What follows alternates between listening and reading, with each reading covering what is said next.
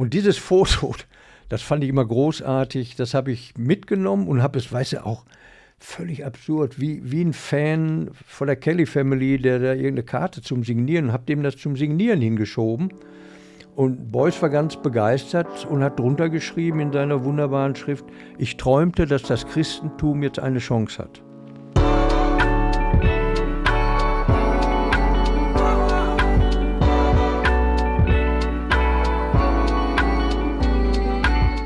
Was mit Kunst? Ein Podcast von und mit Johann König.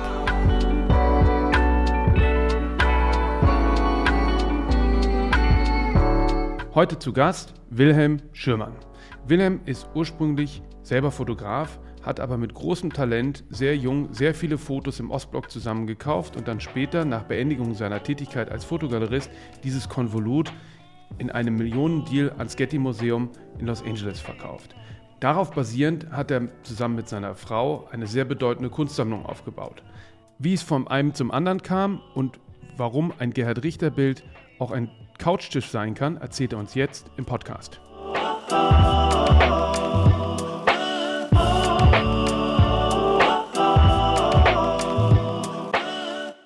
Ja, Wilhelm, wie hat es angefangen? Wie bist du mit ähm, Kunst in Berührung gekommen? Du kommst ursprünglich aus Dortmund und hattest, glaube ich, alles andere als einen Kunst- und Kulturhintergrund, oder?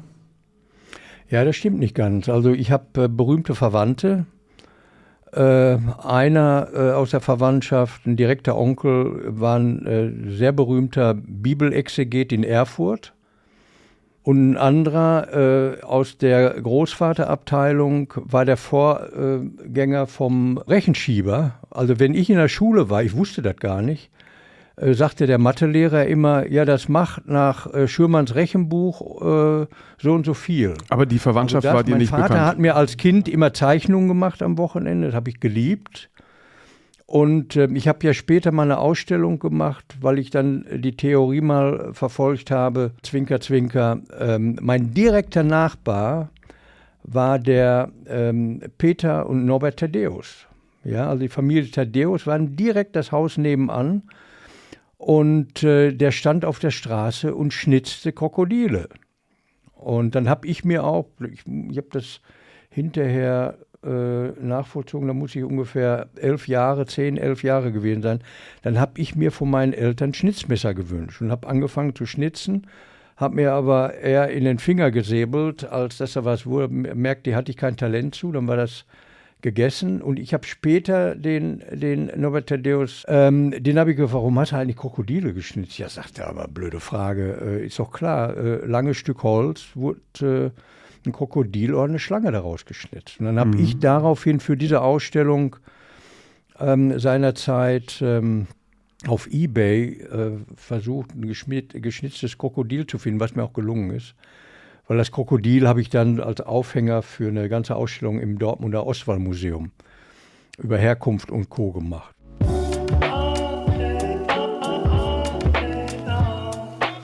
Norbert Thaddeus gehört zu den wichtigsten Malern der Nachkriegszeit. Er wurde am 19. Februar 1940 in Dortmund geboren und studierte an der Wehrkunstschule seiner Heimatstadt. An der Düsseldorfer Akademie ließ er sich von Gerhard Höhme und Josef Fassbender ausbilden und wurde Meisterschüler von Joseph Beuys. Auf seine Monumentalbildnerei geht wesentlich die neue Figuration zurück, die sich in den 1970er und 80er Jahren durchsetzte. Thaddeus Bilder sind teilweise acht Meter hoch und vier Meter breit.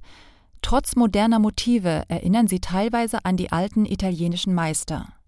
Thaddeus selbst sah sich nicht als Künstler, sondern als Maler und positionierte sich damit gegen seine Zeitgenossen, die die Malerei als Medium konzeptueller Ansätze oder als gesellschaftspolitische Stellungnahme sahen.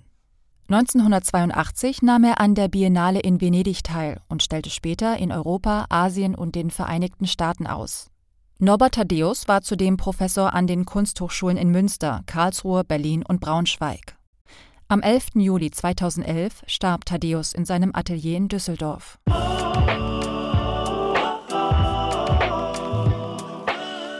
Und der erste Künstler, den du kennengelernt hast, war Norbert Thaddeus. Ja, ohne dass ich wüsste, wusste, dass das ein Künstler äh, werden wollte. Äh, der war ja auch derjenige, der ähm, in der ersten Boys-Klasse dann studierte. Und Beuys wurde damals ja noch als, äh, wer will uns denn da veräppeln, äh, durch den Kakao gezogen. Und dann studierte einer aus, aus so einer Malocher-Straße, bei dem, äh, kannst dir vorstellen, die haben gesagt, oh really? Verstehst du? Und gegenüber der, der Peter Tadeus, ähm, mit dem habe ich natürlich immer gespielt, der ist mein, meine Generation, mein Alter, der ist Friseur, auch heute noch. Und der hat von seinem Bruder, wenn der Geld brauchte, hat der ihm immer Bilder abgekauft, weil der hatte mehr verdient als sein Bruder als Künstler. Und deshalb hat er eine riesige Sammlung ähm, von den Arbeiten von seinem Bruder. Weißt, das sind so Nettigkeiten. Und dann eine Straße weiter wohnte äh, Bernhard Johannes Blume. Äh, was ich allerdings auch nicht wusste. Also, und der Kasper, dein, dein Vater, hat mal gesagt: Hör mal, wir müssen mal eine Ausstellung machen, drei aus einer Straße. Der Thaddeus mhm. Blume Schürmann ist es irgendwie nie zugekommen, hat, nicht, hat sich nicht ergeben. Super Idee. Und der Bernhard Blume, der hat mich damals angeschoben und gedrängelt und hat gesagt, mal, äh, der hatte Fotos von mir gesehen und äh, sagte, so bescheuerte Fotos, also das war ein Lob von seiner Seite, kann nur einer machen, der hier aus dem Kohlenpott kommt. Äh, fotografier doch mal unsere Straße. Und habe ich gesagt, gute Idee. Und habe dann die Steinheimer Straße fotografiert, so zwei Jahre lang. Und da ist dieses Buch Wegweiser zum Glück rausgekommen, weil das äh, habe ich ein Foto gemacht von jemandem, der an der Lottoannahme stand. Und der hatte eine Werbebroschüre hinten in der Tasche stecken von Lotto Toto und da stand drauf Wegweiser zum Glück. Und das heißt also, die gesamte Sache ist im Grunde genommen bei uns in der Straße verwurzelt, ohne dass ich das Ziel hatte, äh, das als Beruf zu machen, weil ich wusste gar nicht, wie geht das denn als Beruf. Das Finanzamt hat das ja auch hinterher bescheinigt, äh, wenn ich dann ähm, fotografische Materialien steuerlich absetzen wollte, dann haben die uns gefragt, was denn mein Geschäftsmodell als Fotograf sei. Wann ich denn mal gedächt, ein Bild zu verkaufen, das weiß ich doch nicht. Das kann morgen sein, kann aber auch erst in acht Jahren sein. Da haben die gesagt, äh, das Geschäftsmodell verstehen wir nicht, das gibt es nicht. Also betreiben Sie Ihre Liebhaberei, wie die das nannten, finde ich viel schöner als Hobby. betreiben Sie Ihre Liebhaberei weiterhin, aber die ist steuerlich nicht relevant. Und deshalb kann ich jetzt heute meine Fotos aus den 70ern, die jetzt gut gealtert sind und jetzt nicht nur Vintage, sondern Very Vintage Print sind, für viel Geld sozusagen könnte ich am Bauchladen vom Finanzamt verkaufen und sie wären steuerfrei, sind weiterhin steuerfrei, weil meine Liebhaberei war nie ähm, steuerlich relevant. Ich habe nie einen Pfennig absetzen können, musste ich alles von meinem äh, Geld selber bezahlen und Papier und Chemikalien und Materialien. Damals war richtig sauteuer in der Fotografie. Und, und hast du denn als Fotograf äh, auf Rechnung gearbeitet? Ja, ja, klar. Ich habe ich hab nur im eigenen Auftrag gearbeitet, ausschließlich. Und dazu ist es eigentlich gekommen, weil ähm, ich habe dauernd an Wettbewerben oder an sogenannten Fotosalons teilgenommen. Dann habe ich irgendwo eine, ein Päckchen gepackt mit äh, sechs Fotos für irgendeinen äh, Wettbewerb und Salon, weiß ich nicht, zum Beispiel in Plovdiv in Rumänien oder in Polen oder in ich weiß nicht wo. Eigentlich war das der Wunsch, Post zu bekommen. Und ich habe dann fast jeden Tag Post und Nachrichten und hier eine Urkunde und da eine Medaille und da einen dritten Preis und dies und das und jenes. Das war das war äh, Kontaktausnahme zu potenziellen Kollegen. Ich habe mich selber sozusagen äh, fotografisch ausprobiert und äh, Fotozeitschriften kannte ich noch nicht. Äh, fing ich erst mit an und dann hatte ich aber von jemandem gehört, äh, dass es da so Wettbewerbe gibt. Dann habe ich da mitgemacht. Dann habe ich den allergrößten Fotowettbewerb, den es damals für Nicht-Profifotografen überhaupt in Deutschland gab, habe ich den ersten Preis gemacht. Das war die deutsche Fotoamateurmeisterschaft, Johann. Und du hast aber nicht als Auftragsfotograf gearbeitet? Ich habe nie als Auftragsfotograf gearbeitet, nein. Ich bin mal beim Stern, die haben mich mal gefragt, da bin ich mal gewesen. Und äh, ich merkte mit dieser Killermentalität in den, ähm, ähm, in den dortigen Studios, äh, kam ich nicht klar. Also da musst du wirklich ein Wadenbeißer sein. Und ich war eher der ruhige Zuschauer, ähm, der im Hintergrund seine Fotos macht, aber nicht nach vorne bellt und sagt, ich bin der Größte. Und das musst du bei so einer Pressefotografie machen. Dann hat mich die Zeitschrift Quick, weil ich hatte dann regelmäßig Veröffentlichungen in so in Fachzeitschriften und in Fotozeitschriften. Ich bin nach England gefahren und habe da so Fun Fairgrounds fotografiert oder was auch immer.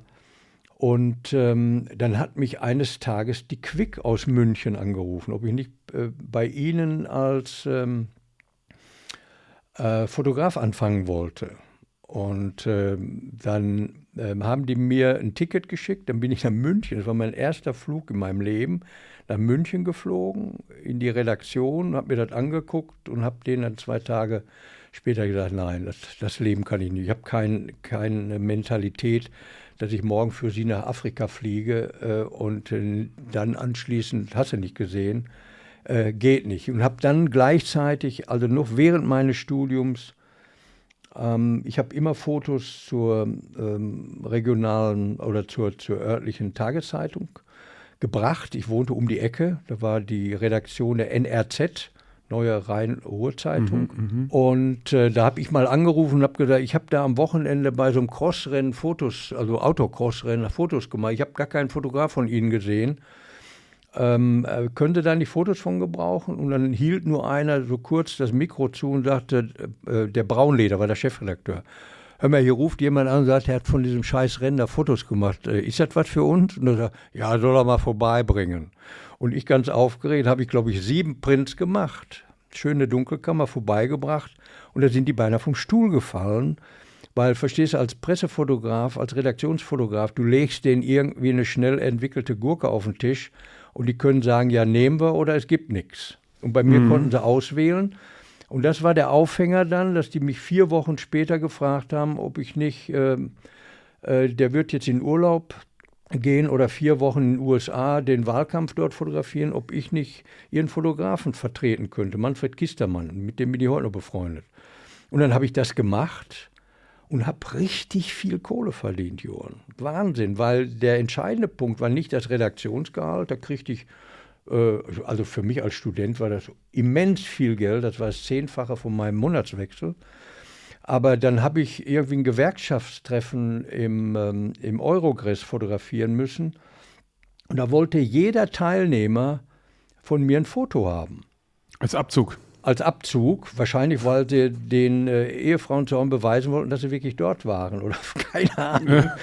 Und dann habe ich, äh, hab ich einen befreundeten, also einen Freund, gesagt, komm, wir müssen zusammen heute Nachtski in der Dunkelkammer machen. Dann habe ich die ersten Kunststoffpapiere von Tura. Die Firma war in Düren, Turafort. Erste Mal Kunststoffpapier überhaupt benutzt, weil ich hätte unmöglich 100 Abzüge äh, in der kurzen Zeit printen und trocknen können. Das war maschinell ja gar nicht denkbar. Und äh, dann haben wir das über Nacht gemacht und von den 120 Fotos, die ich da äh, ausgehängt habe, sind 80 oder 82 verkauft worden. 5 äh, D-Mark das Stück. Das war für mich unfassbar. Mhm, mh. Dann äh, bin ich häufig angeheuert worden von Leuten, die mich als, als, als Zeitungsfotografen kannten, ob ich nicht für sie dies, das, jenes und das hat sich alles so entwickelt, ohne dass ich das ähm, angestrebt habe. Es hat sich immer aus meinem Tun ergeben. Und wann hast du angefangen, Fotos zu kaufen und zu verkaufen? Also von anderen Fotografen? Mein erstes Foto, was ich selber erworben habe, für mich, also wenn man sa sagen will, das ist mein Sammlerbeginn, das war 1973 und ist ein Foto von Ralph Gibson gewesen. Oder das habe ich immer noch natürlich und das habe ich bei Galerie äh, Wilde in Köln gekauft. Bei denen waren wir schon damals regelmäßig und haben Ausstellungen angeguckt. Wir bist du und Rudolf Kicken. Rudolf Kicken, äh, den habe ich, ähm, den, ich, ich würde jetzt mal sagen, circa 1971, 72 wahrscheinlich kennengelernt weil ich wohnte mit drei weiteren ähm, Freunden, die auch Chemie studierten, zusammen. Also eine große WG, aber mit einzelnen Räumen und dann abends aber zusammen kochen und Karten spielen. Und die äh, verdienten immer ein Zubrot im Winter äh, mit, als Skilehrer und im Sommer als Tennislehrer. Und die, die waren wieder beim Skifahren, was mich nie interessierte und äh, kamen zurück und sagen, hör mal, du musst mal unbedingt äh, den so und so kennen, der ist genauso bekloppt wie du, der hat auch die ganze Zeit nur über Fotografie geredet.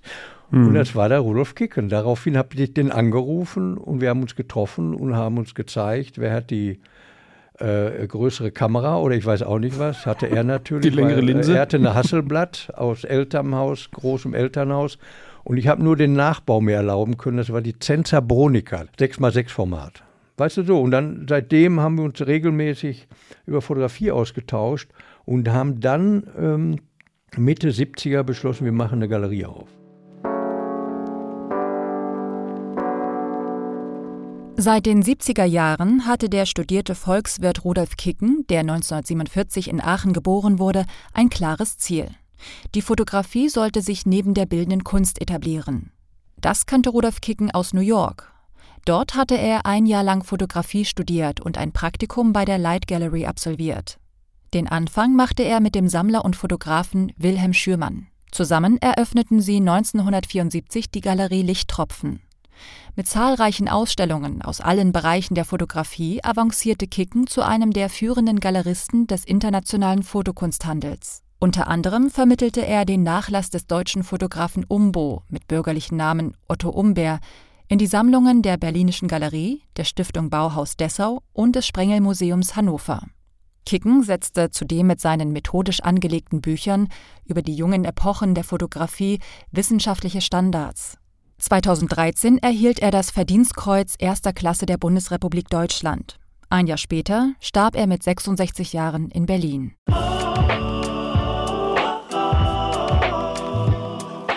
Wir haben dann immer äh, jede, Galerie, jede Ausstellung von Galerie Wilde besucht natürlich.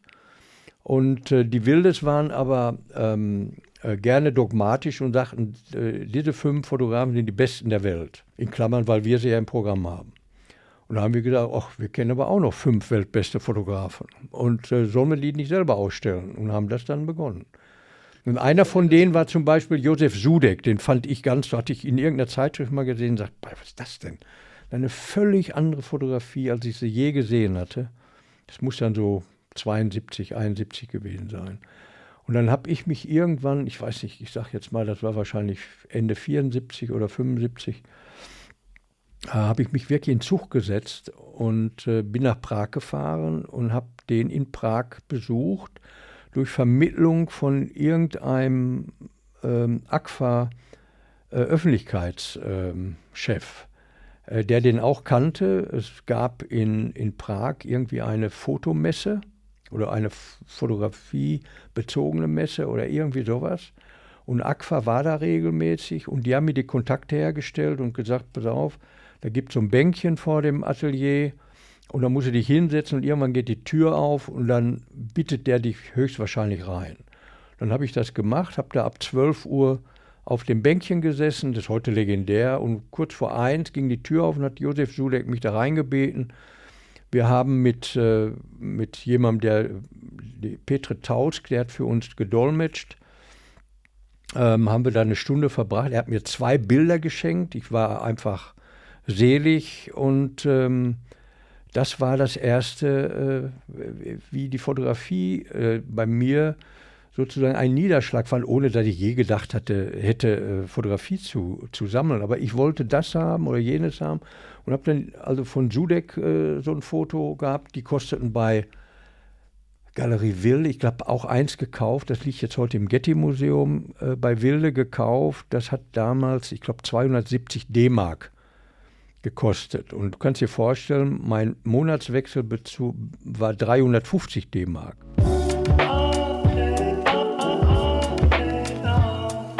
Josef Sudek ist als Dichter von Prag bekannt und war ein tschechischer Fotograf, der vor allem für seine melancholischen Schwarz-Weiß-Bilder von der Stadt Prag, Innenräumen, Stillleben und die Landschaften der böhmischen Wälder bekannt wurde. Viele von Sudeks denkwürdigsten Bildern wurden aus dem Fenster seines kleinen Studios aufgenommen und dokumentierten seinen bescheidenen Innenhof. Sudek wurde am 17. März 1896 in der Tschechoslowakei geboren und arbeitete ursprünglich als Buchbinder. 1915 kämpfte er im Ersten Weltkrieg und verlor seinen rechten Arm. Während der folgenden drei Jahre im Krankenhaus begann er zu fotografieren. 1922 studierte er schließlich für zwei Jahre an der Schule für Grafik in Prag und gründete mit Fotografenfreunden wie Jaromir Funke die Tschechische Fotogesellschaft. Sudek verstarb am 15. September 1976 in Prag Heute sind Sudeks Werke unter anderem in den Sammlungen des Metropolitan Museum of Art in New York, im Getty Museum in Los Angeles und im Victoria und Albert Museum in London zu finden.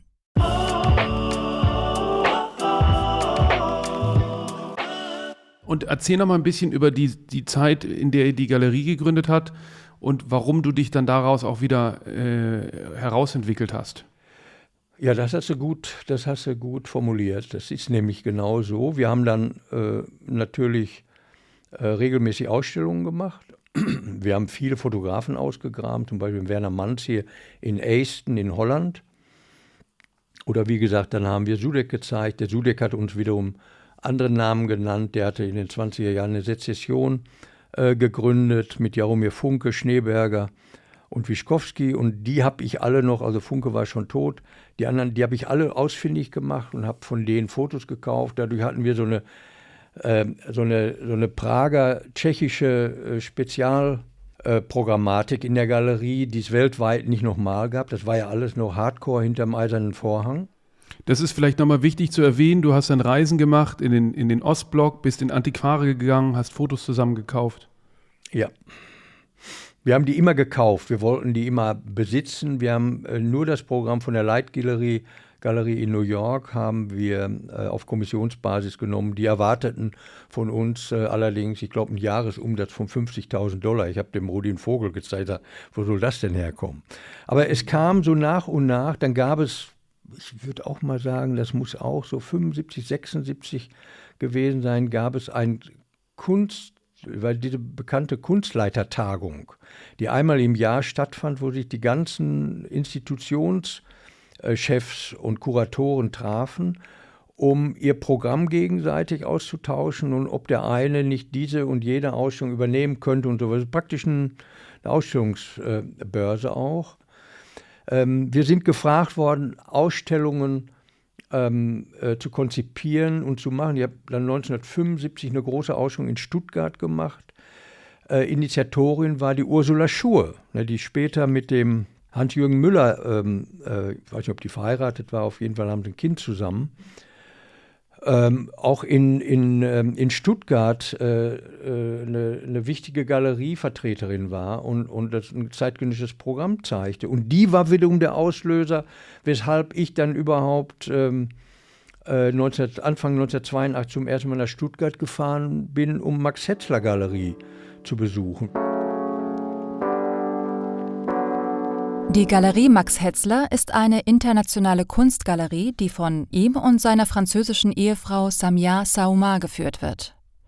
Hetzler stellt museumsreife Gegenwartskunst von Jeff Koons bis Gerhard Merz aus. Alles begann 1974 in Stuttgart unter dem Namen Hetzler und Keller. 1983 zog die Galerie nach Köln.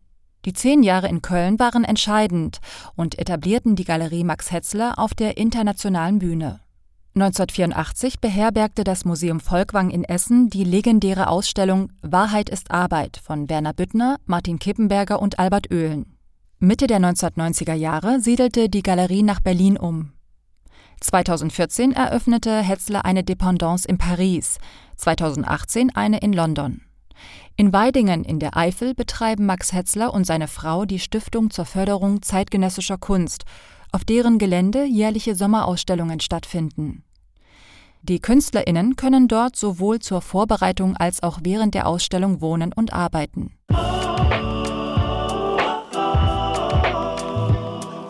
Ich bin dann Ende 77, Anfang 78 aus der Galerie ausgestiegen, weil ich merkte, äh, die Dinge, die ich da zusammengetragen hatte, ich habe ja unglaublich viel durch meine Recherchen ausgegraben von historischen Positionen habe die dann gekauft, mein gesamtes Erbe, als meine Eltern gestorben waren, äh, Anfang 70er. Und äh, wir haben das Elternhaus verkauft, haben wir zu drei Kindern äh, aufgeteilt und ich habe mein Geld in äh, den Ankauf von gebrauchten Fotos. Die haben mir alle einen Vogel gezeigt mhm, mh. und mir immer gesagt, ich sollte ein Fotoladen machen. Ich sage, mach du das doch. Ich äh, werde jetzt nur noch das tun, was ich wirklich ähm, für richtig halte. Und was auch deine Leidenschaft war, ne?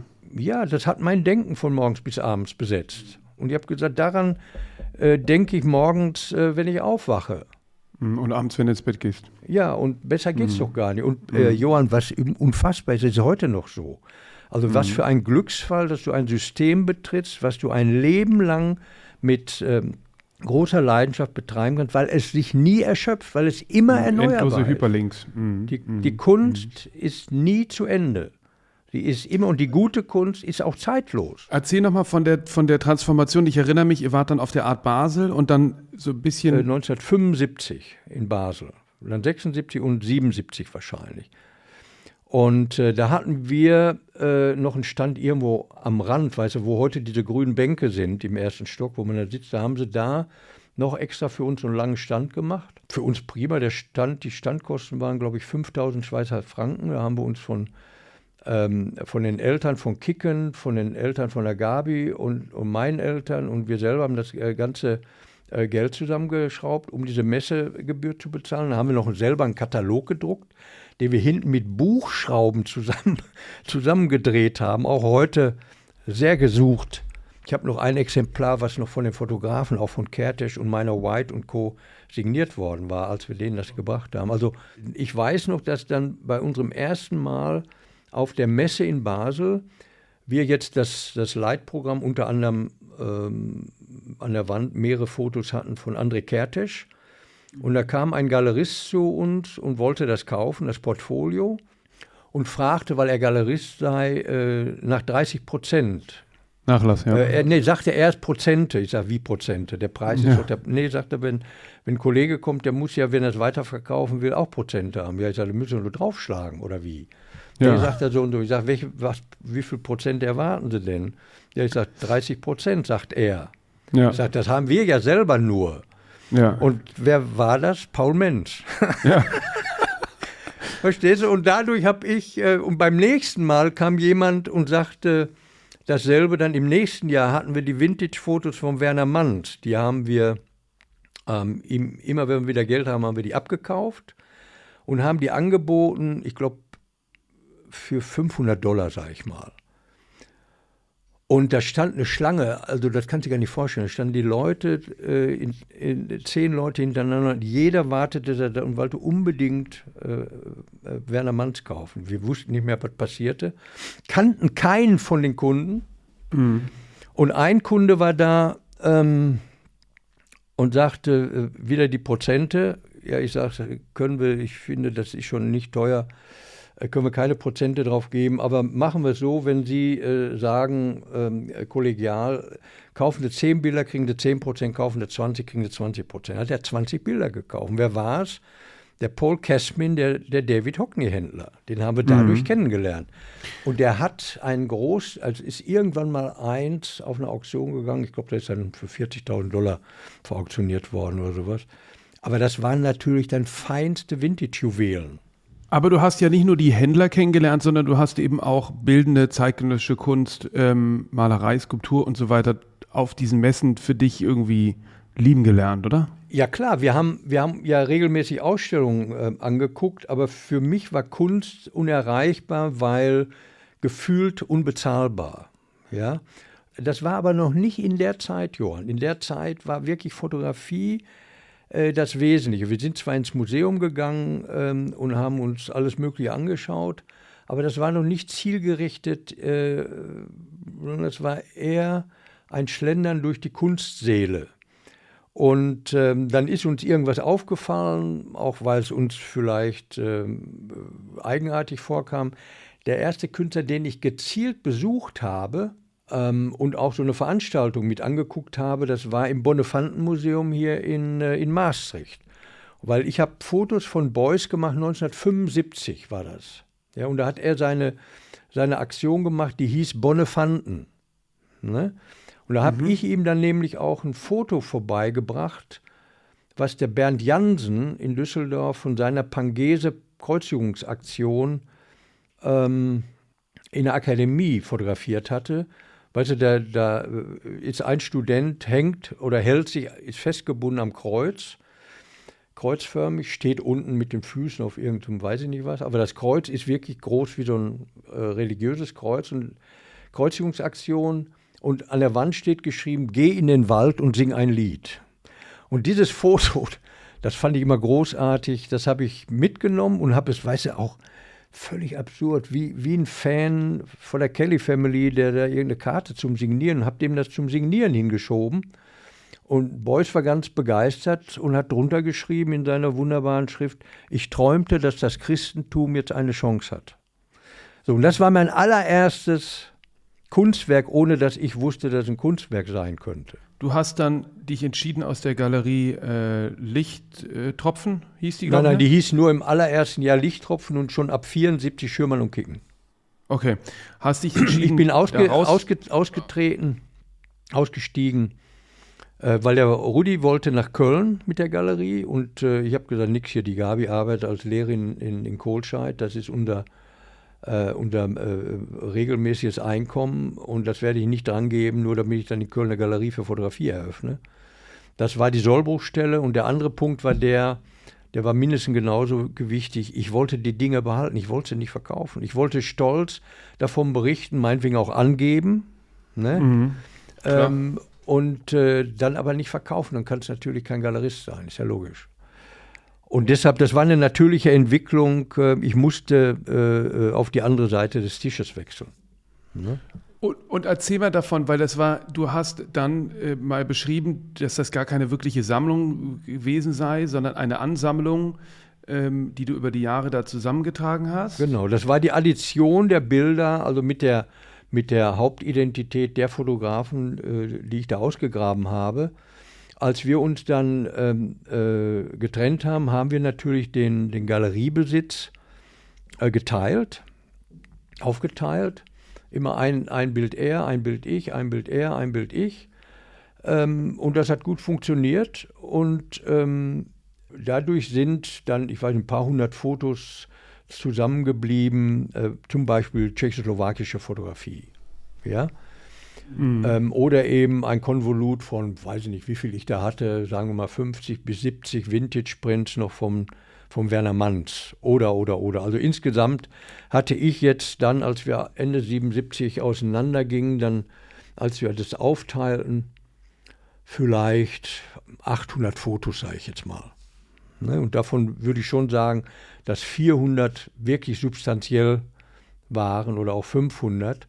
Und das ist das, was Anfang der 80er dann, ich glaube 84, das Getty gekauft hat. Ne? Und das war eine Addition von Einzelteilen, während eine Sammlung für mich äh, mit Verbindungslinien, die der Sammler selber legt oder die auch die Künstler in, in, empfinden, ähm, äh, Kombinationen, Verbindungen existieren, die mehr sind als einfach eine Addition von Einzelteilen. Und war das für dich schwierig, dich von deiner äh, Sammlung, Ansammlung, die du ja. Nein, es war, ähm, es war nicht, es war überhaupt nicht schwierig, weil es war nicht als Sammlung ähm, konzipiert. Verstehst du? Also okay, und ist dir überhaupt nicht schwer gefallen, das dann zu verkaufen? Also mir ist es nicht leicht gefallen, aber es war ja. unabdingbar, Johann. Es war ein ganz simpler Grund. Äh, dadurch, dass ich jetzt meinen Firmenanteil der Galerie Schürmann und Kicken in Privatbesitz übernommen hatte, musste ich jetzt das nachversteuern, weil ich übernahm es aus Firmen in Privatbesitz. Und als ja. Ex-Galerist musste ich jetzt als Galerist das nachversteuern, weil es ja indirekt jetzt sozusagen übertragen wurde. Und dadurch, genau. ich musste was verkaufen. Und dann habe ich mich bei unseren äh, Kollegen erkundigt.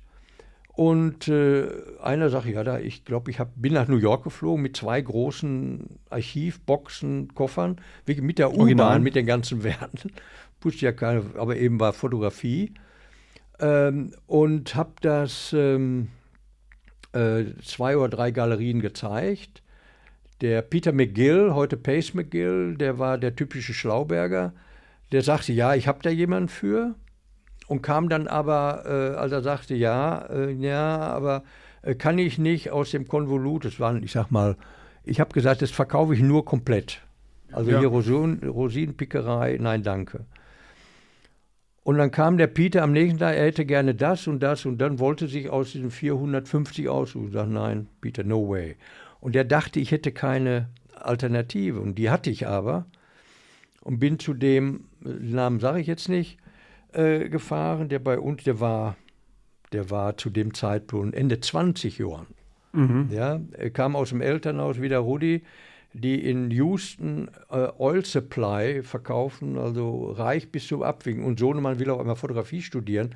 Die haben dem den Vogel gezeigt. Dann hat der, stur, genauso wie der Rudi, hat der sich mit einem Bauchladen, wie du das aus so Nachtclubs für Zigaretten kennst, hat der sich sonntags als mit 20-Jähriger ähm, vor das Met Metropolitan Museum in New York und hat Fotos, Vintage-Fotos gekauft für die Besucher, die aus dem Metropolitan Museum kamen und hat Sachen verkauft. Aber du merkst auch, mhm. äh, diese, diese Händlermentalität musst du auch schon mitbringen. Und der hat ja nun riesige Deals gemacht.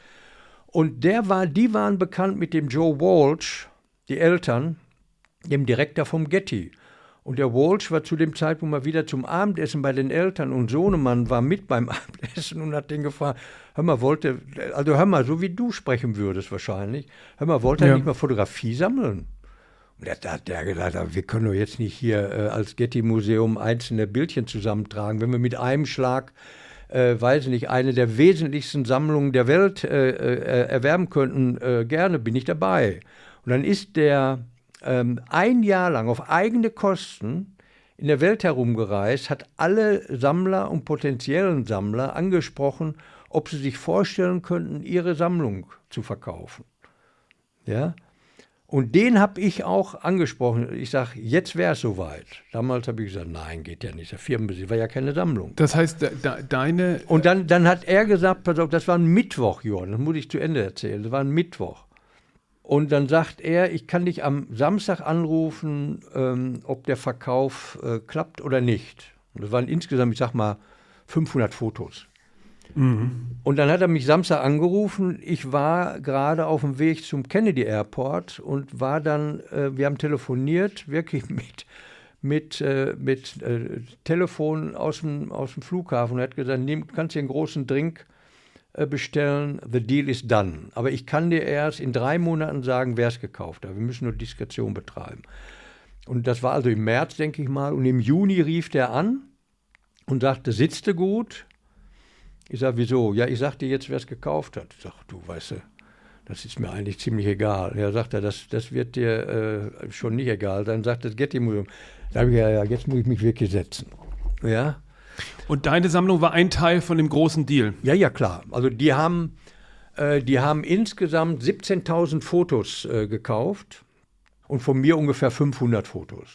Aber verstehst du, ich war irgendwie so ein, äh, so ein N20-Jähriger aus Kohlscheid und auf einmal ist meine Sammlung, äh, äh, nee, ich war ja noch nicht Kohlscheid, Ach, aus Aachen und auf einmal ist die Sammlung im Getty-Museum. Das fand ich schon sehr bemerkenswert. Ne? Aber was interessant ist, ist, was, was, ich, was mir wichtig ist, nochmal zu erzählen, für, für, für ja viele, die jetzt neu in den Kunstmarkt kommen, in die Kunstwelt, was ja sehr besonders ist an dieser Geschichte und vielleicht auch typisch, du hast ja nie angefangen, Fotos zu kaufen mit einer klaren Gewinnmaximierungsabsicht, sondern du hattest ein, ähm, ein urgetriebenes Interesse, ähm, kamst von, was du vorhin beschrieben hast, von diesem Hyperlinks, von einem zum nächsten, zum nächsten, zu dem drauf. Und, Johann, das, das ja? ist ja auch gar nicht machbar. Wie solltest du denn vorhersehen, dass das äh, ein Outer Bridge-Foto, was wir im Programm hatten, hat 400 Dollar gekostet. Der Dollar war noch ungefähr bei 3,7 oder sowas, 3,7. Ähm, und verstehst du, es war unfassbar viel Geld. Dass so, so ein Ding heute 1,2 Millionen Dollar kosten würde, das kannst du doch nicht vorhersagen. Ja, ja. Verstehst du, das muss ja überhaupt erstmal ähm, diese zeitgeschichtliche Entwicklung bekommen, dass auf einmal dieses klassische Moment der Fotografie, wo jeder meinte, ja, aber das ist doch keine Kunst. Aber klar, Stricken ist auch keine Kunst. Aber wenn Künstler das macht, kann es Kunst sein. Aber nicht die Technik ist Kunst, sondern das, was der Künstler damit macht. Und das waren die blöden Fragen. Ist Fotografie Kunst? Natürlich ist es keine Kunst. Ist Fernsehgucken Kunst? Ja, selbstverständlich nicht. Verstehst du? Blöde Fragen. Und ähm, aber so muss man mal anfangen dürfen, um überhaupt zu klären, was ist das denn überhaupt? Und jetzt ist dieses Medium selber historisch, ist, ist, ähm, ist äh, analog, ist museal, auch als Technik. Ne, guck dir die frühen Videodinge an. Das kannst du doch nicht als Wert äh, äh, Namium Pike kaufen. Also mit, mit flimmernden Bildschirmen, wo du wusstest, die halten fünf Jahre oder zehn Jahre und dann. Verstehst du? Und so weiter. Also, das sind immer auch technische Entwicklungen, die am Anfang etwas anstoßen. So, was heißt das dann in der Zukunft? Das kann man nur vermuten, aber man kann es nicht vorhersehen. Und deshalb ist ja auch das Finanzamt äh, äh, und hat gesagt, äh, dass sie eventuell mal in ein paar Jahren was verkaufen, das äh, als Geschäftsmodell taugt das nicht für uns. Du hast dann nach dem Getty-Deal angefangen, ähm, Kunst zu sammeln, zeitgenössische Kunst von ähm, auch dann befreundeten Künstlern wie Öhlen, Kippenberger und, und anderen. Erzähl mal ein bisschen, wie du dann da reingekommen bist. Und, ähm ja, das war eben, das war eben ähm, jetzt wieder durch meine Fotografie. Ich habe dann praktisch immer auch das ist immer mein Thema geblieben. Ich habe immer die Nachbarschaften fotografiert, wo ich herkomme, wo ich wohne, wo ich gerade bin und Kamera dabei oder in der Kunstszene. Ich hatte die Kamera dabei und dann war ich im Atelier und dann habe ich auch Fotos von den Künstlern äh, gemacht. Es hat sich so ergeben, du kennst es ja selber auch, äh, du hast mich ja auch schon als Fotograf erlebt. Und ähm, äh, da hat mich der Walter Graskamp, äh, mit dem ich sehr eng befreundet bin äh, und schon lange äh, war, äh, der auch in den 70ern äh, zum ersten Mal zu uns in die Galerie kam, als noch, ich glaube, da war er noch Student und hat noch so Comics gezeichnet. Er war ein guter Comiczeichner und so Comiczeichnungsgeschichtchen formuliert. Und der Walter sprach mich an und sagte, hör mal, ähm, da gibt es einen sehr wichtigen Künstler, ähm, der macht gerade was über den Ludwig und du hast mir doch mal erzählt, dass du gerade in der Ludwig-Firma fotografiert hast. Kannst du mir die mal zeigen? Und ähm, äh, ich sage, ja klar. Und dann habe ich ihm die gezeigt. Er sagte, mein Gott, das ist ja nicht zu fassen. Ähm, äh, wie heißt er denn noch? Jetzt fällt mir gerade der Name nicht ein. Hans Hake? Ähm, ja.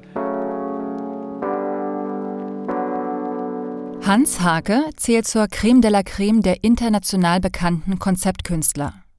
Vor allem mit seinen politischen Arbeiten erregte der Künstler des Öfteren Aufsehen. Hans Hake wurde 1936 in Köln geboren und studierte von 1956 bis 1960 an der Staatlichen Werkakademie in Kassel. Zwischen 1967 und 2002 war er Kunstprofessor an der Cooper Union for the Advancement of Science and Art in New York City. Bereits als junger Künstler thematisierte Hake Systeme und Prozesse, zunächst physische und biologische. 1965 entstand beispielsweise der Condensation Cube, Kondensationswürfel, eine Annäherung an den unendlichen Wasserkreislauf der Natur, der sogar in Plexiglas versiegelt unbeirrt in Gang bleibt. Zugleich ist es eine Annäherung auch an den Kunstrezipienten, denn der Kondensationswürfel reagiert auf Licht, Luftströmungen und Temperatur, auch auf Körpertemperatur. Zusammen mit dem Kunstwerk wird der Betrachter zum kulturellen Phänomen. 1971 wurde seine Arbeit vom damaligen Direktor des Guggenheim Museums verschmäht, weil es sich nicht um neutrale Kunst handelte. Damit wurde seine Kunst zur Ikone der politischen Konzeptkunst und zum historischen Wahrzeichen. Seine Installation enthüllte die fragwürdigen Transaktionen von Immobilienunternehmen und Verstrickungen einzelner Treuhänder des Guggenheim Museums in die dokumentierten Immobiliengeschäfte.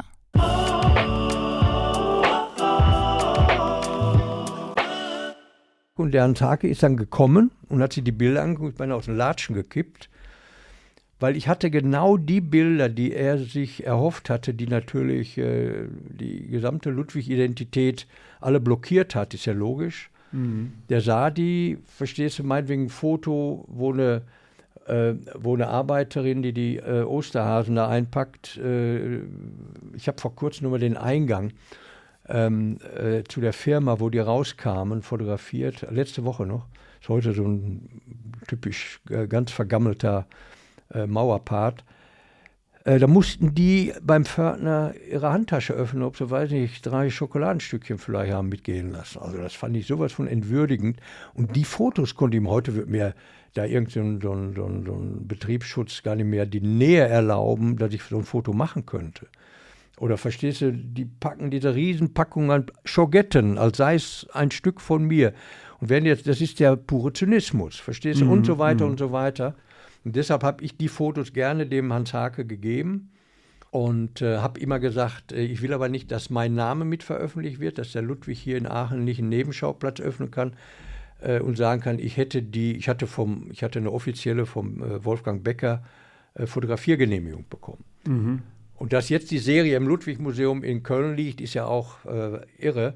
Nämlich, ähm, der Hans Hake hat mich gefragt, was willst du dafür haben? Ich habe gesagt, ich will kein Geld, ich will was von der Arbeit haben. Er soll mir als Entgelt, dann haben wir überlegt, was darf das, ich sage, ich summiere das gar nicht. Er soll mir etwas von der Arbeit geben. Und dann hat er mir zwei von den Tafeln als Bezahlung gegeben. Und das war mein mhm. allererstes Kunstwerk. Nach dem Beuys. Also jetzt als ja, aber das waren ja Fotos, wo jemand was draufgeschrieben Drauf hat. gemalt das war das okay, erste verstehe. wirklich mhm. explizite mhm. Kunstwerk und ich weiß, das war 1981 und mit Freunden haben wir uns das angehört und gesagt, aber warum ist das Kunst? Das ist so eher ein Spiegelartikel. Verstehst du? Die, die Frage nach der Macht über Öffentlichkeit, das hat sich ja uns gegenüber noch gar nicht äh, äh, geäußert. Ja? Mhm. Aber mhm. dadurch bin ich eben nicht mit irgendwelchen äh, Fliegenbeinmalern äh, oder Zeichnern angetreten am Anfang, sondern war mitten ähm, äh, im, im Zentrum der Hardcore-Konzeptkunst. Und der Antag hat jedes Jahr einmal angerufen, ob er denn jetzt den Namen schon nennen soll. Ich habe gesagt, nein und habe den Namen dann erst gesagt, jetzt als das Ludwig-Museum das gekauft hat, jetzt könnt das, äh, jetzt könnt das öffentlich machen.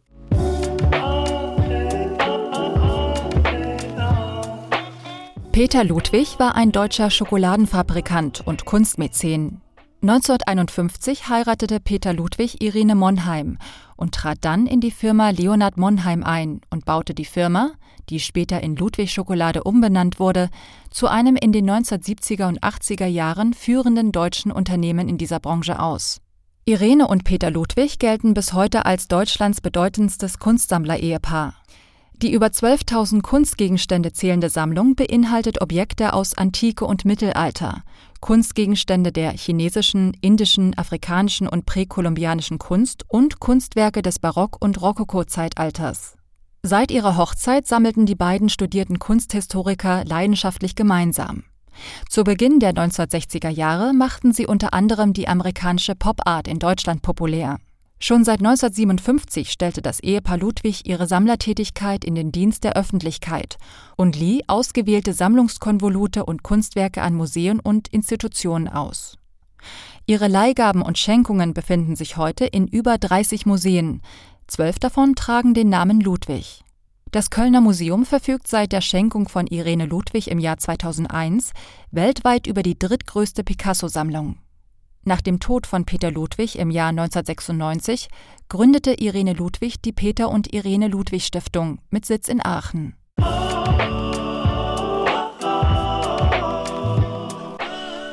Was ich nochmal interessant finde an der Stelle ist ja auch ähm, Peter und Irene Ludwig, ähm, was auch wichtig ist, die haben ja auch als, als Paar äh, gesammelt und dann äh, du äh, hast mit der Gabi auch zusammen das, äh, wie du vorhin schon ein paar Mal beschrieben hast, ja gemeinsam aufgebaut.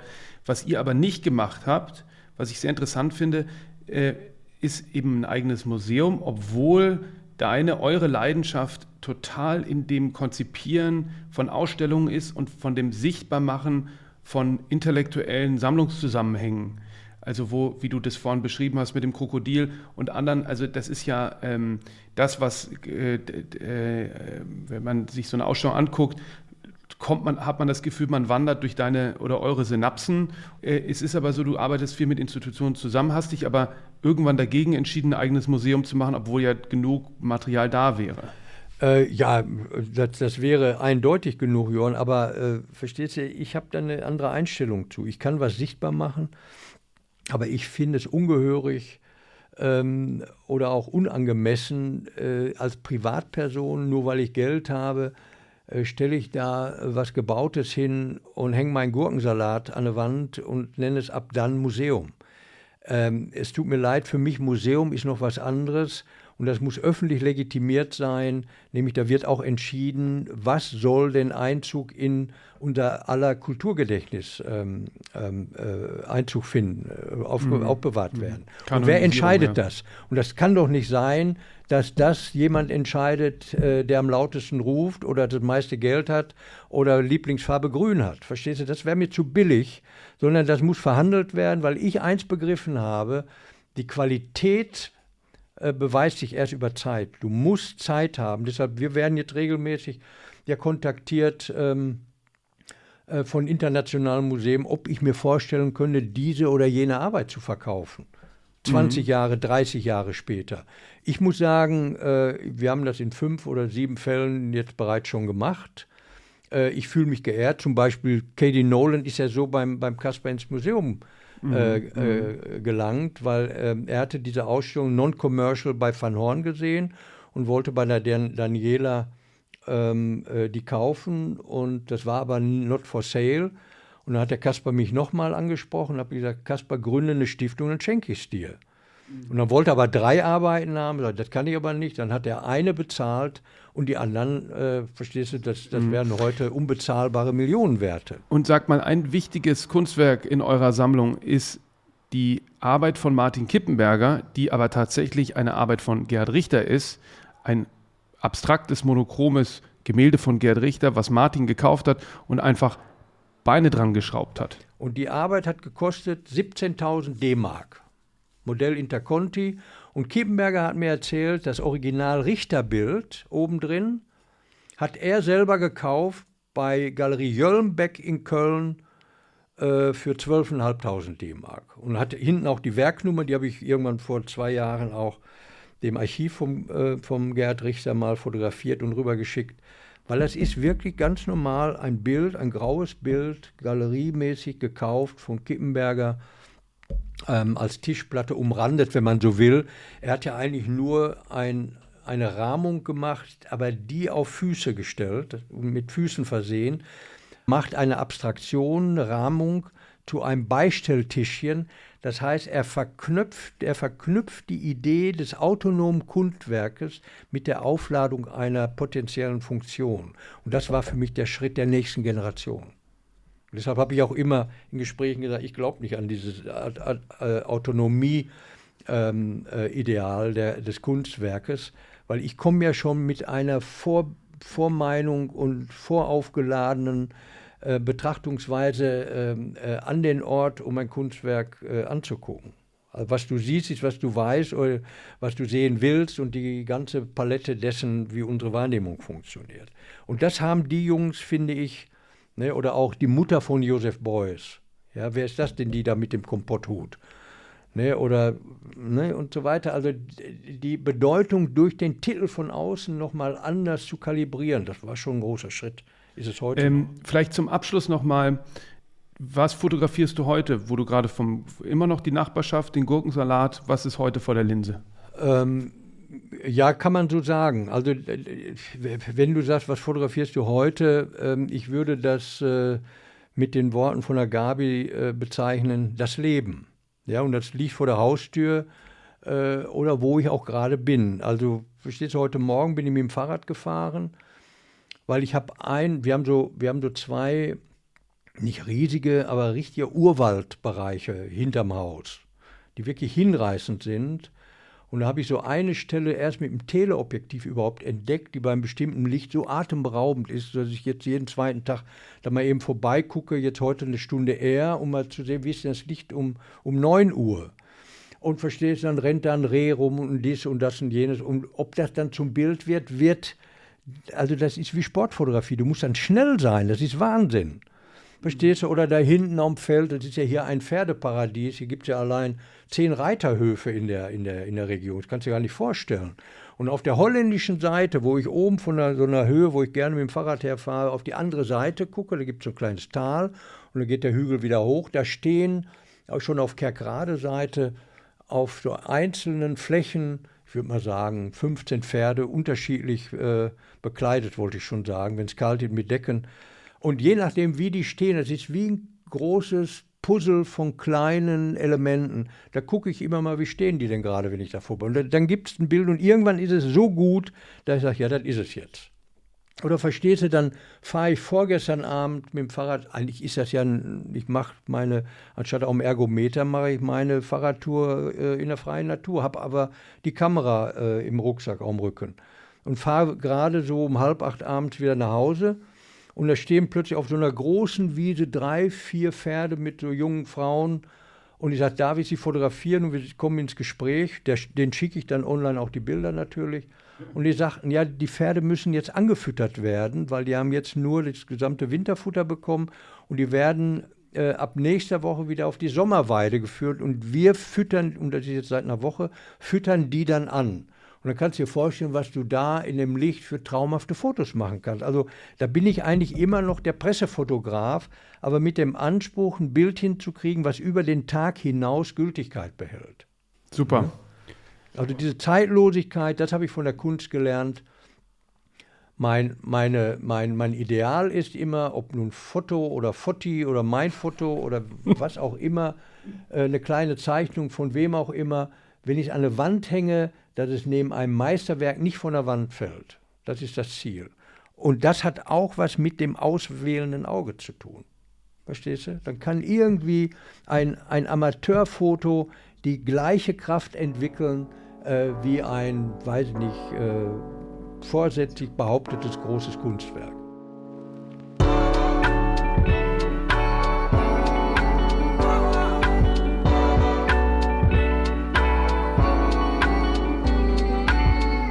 Was mit Kunst? Ein Podcast von und mit Johann König.